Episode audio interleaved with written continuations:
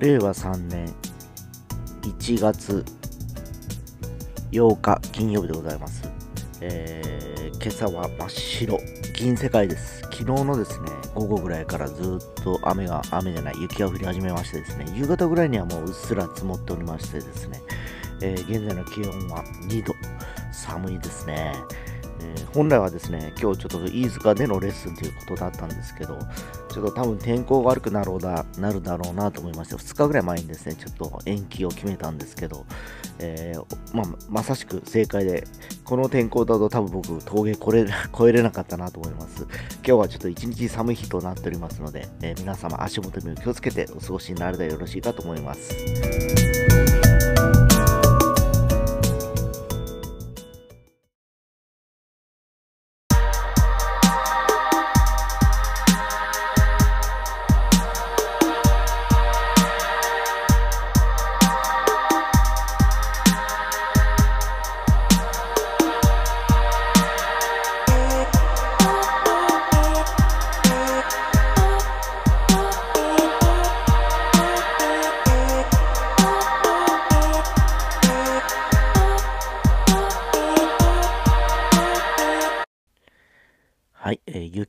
なんですけど、えー、皆様ですね、雪というと、やっぱりあの、四輪駆動の車が強いと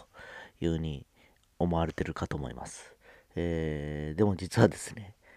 えー、四輪駆動だから大丈夫と思って走ってると、えー、滑った時に普通の二輪駆動よりも相当危険な目に遭います。えー、っていうのは4つのタイヤが動いてることもあってですね、えー、普通の、例えば前輪駆動、まあ、あるいは後輪駆動の車はですね、滑る場合は、まあ、前、前か後ろ、あるいはこう、駆動してる、えー、タイヤがですね、まっすぐ走らないっていう状況に陥るんですけど、四輪駆動の場合、斜めとか横に滑り出すんですね。えー、実は僕も昔、あの四駆の車乗ってた頃があってですね、え、調子こいて雪が降った日ですからね、えー、坂道だったんですけど、ちょっと力、パワーをかけて登ろうとした時に斜めに上がるんですよ。なんか滑ってですね。で、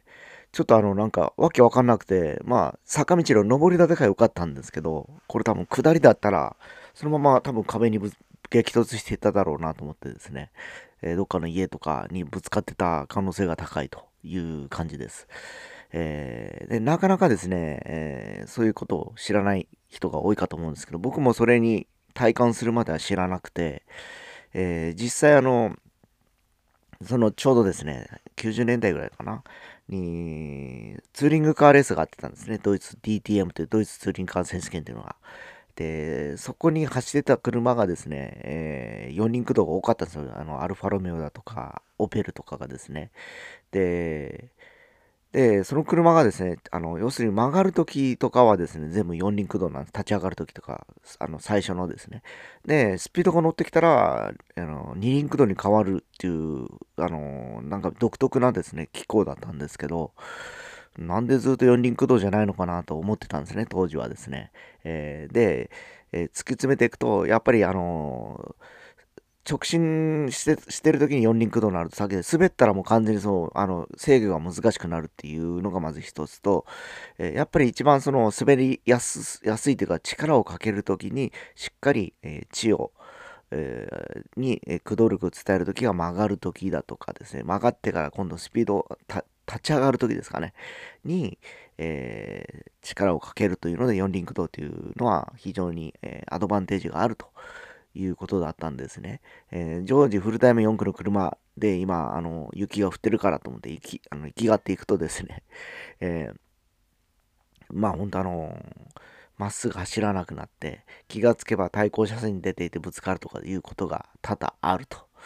いうことが考えられます。えー、ですからまあこんな日はですね、本当どこにも行かず家にいるのがやっぱ一番良くてですね、えー、さっきちょっと僕冒頭でも話しましたよね。今日本当はですね、ここから約20キロちょっとちょい先の飯塚市でですね、えー、ウクレレ教室の飯塚校第1回目をスタートする予定だったんですけど、えー、ちょっとあまりにもこの雪深い感じで、えー、まあ多分おそらく峠を越えていくのは無理だろうなとちょっと2日ぐらい前に思いましてですね、結構といいますか延期を決めたところだったんですね。えー、そしたらやっぱり案の定というか、昨日の午後ぐらいからどんどんどんどん、えー、雪が積もっていって、えー、今朝となりはもうかなりもう積雪という感じなんですけど、えー、もう今日はもう一歩も外に出らない、出ないという感じで、す、え、べ、て昨日あの家で生活できる、えー、食料を買い込んでたりだとかですね、えー、まああのいろいろと来週からいろいろやっていく宿題を今日一日パソコンさえあればできちゃうんでですね、で、新しいあの楽器もやってきましたんで、えー、ちょっとあの修理に出す楽器を、えー、集荷に佐川に電話したいところなんですけど、今日無理だろうなと思い出す、思い、思ってるので、明日かなというふうに思います。えー、ただ、あの、このね、雪の状態がいつまで続くのかちょっとはっきりわからないんでですね、えー、多分今、電車だとかバスも相当麻痺してると思うんですね、交通網がですね。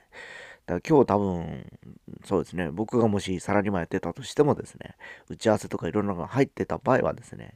えー、お尻が決まってない、えー、まあ、仕事の場合はもうちょっと今日一日有給にしますという感じにした方が効率はいいかなと思います。えー、無理やり出ていてもろくなことないと思いますよ。本当になんかいろいろとですね、えトラブルがあったりだとか、えあるいはその先方に、えそのお約束させてもらってる先方にもちょっとあまり、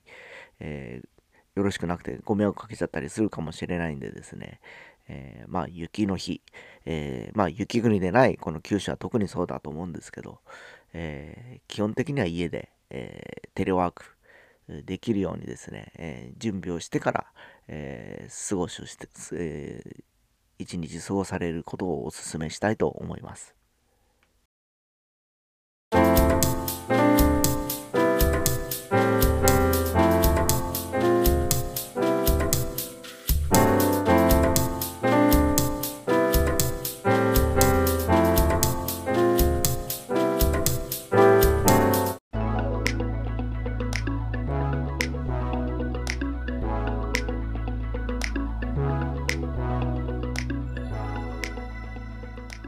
えー、前半ですね、えー、四輪駆動の車は強いと、えー、いうわけではないですよという話をちょっとしたかと思うんですけど、えー、ただですね、普通の二輪駆動の車に比べたらですね、滑る確率は低いのは事実だったするんですね。だから、あの、まあ、まあ、こんな天候の時に運転をする場合においてですね、えー、まあ、あの気をつけて、えー、アクセルを踏めばですね、四輪駆動の方が全然アドバンテージはあるのかなと。アドバンテージですね。展示とか言ってました。アドバンテージはあるのかなという感じです。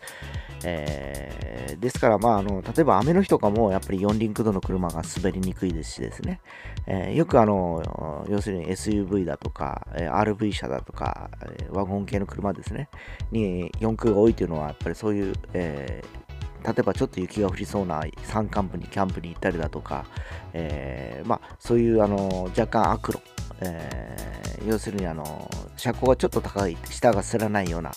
えー、車の設定になってたりするんでですね、え普通の一般道を走る上においてはですね基本的にですね、えちょっと息がってスピードさえ出さなければまっすぐ走る車だというふうに認識されるとよろしいかと思います。えー、だからよく寒冷地とか山、寒冷地ですかね、えー、山間部の寒冷地とかの車で、軽自動車とかでも四駆の車が多かったりしますのでですね、やっぱり生活で使う車においてはですね、えー、やっぱり四輪駆動の方が、えー、非常に、えー、性能が長けてるという感じです。というのも、前輪駆動も後輪駆動もですね、滑り始めたら、ああ、もう止まらないという感じで、もう、どうしようもないんですね。もう全然全然もう本当にでも4輪駆動の車はそういう意味でもあのトラクションがきちっとかかるんで、制御さえうまくいけば、えー、2輪駆動よりも普通に、普通にっていうか、えー、まともに走れるというイメージですかね。だからまあ、あの本当あの、あの、大きなジープとか除雪車ぐらいの大きな、あの、要するにまあそうですね。もう今もなくなってしまったパジェロとかですね、ランクルがまだあるかな。この辺だとまだ少しはマシかなっていう感じなんですけど、今、巷で、えー、流行ってるですね、SUV と言われる車はまあ乗用車寄りなんでですね、えー、そこいらだけ、えー、認識をして運転をすればいいのかなっていう気がします。まあ、えー、さっきも何度も言いましたようにですね、えわざわざこんな日にですね、えよっぽどの用事がない限りは、えー、本当車で外に出かけることはやめた方がいいと僕は思いますし、え、僕は今日も何度も言いますけど、一歩も外に出ませんので、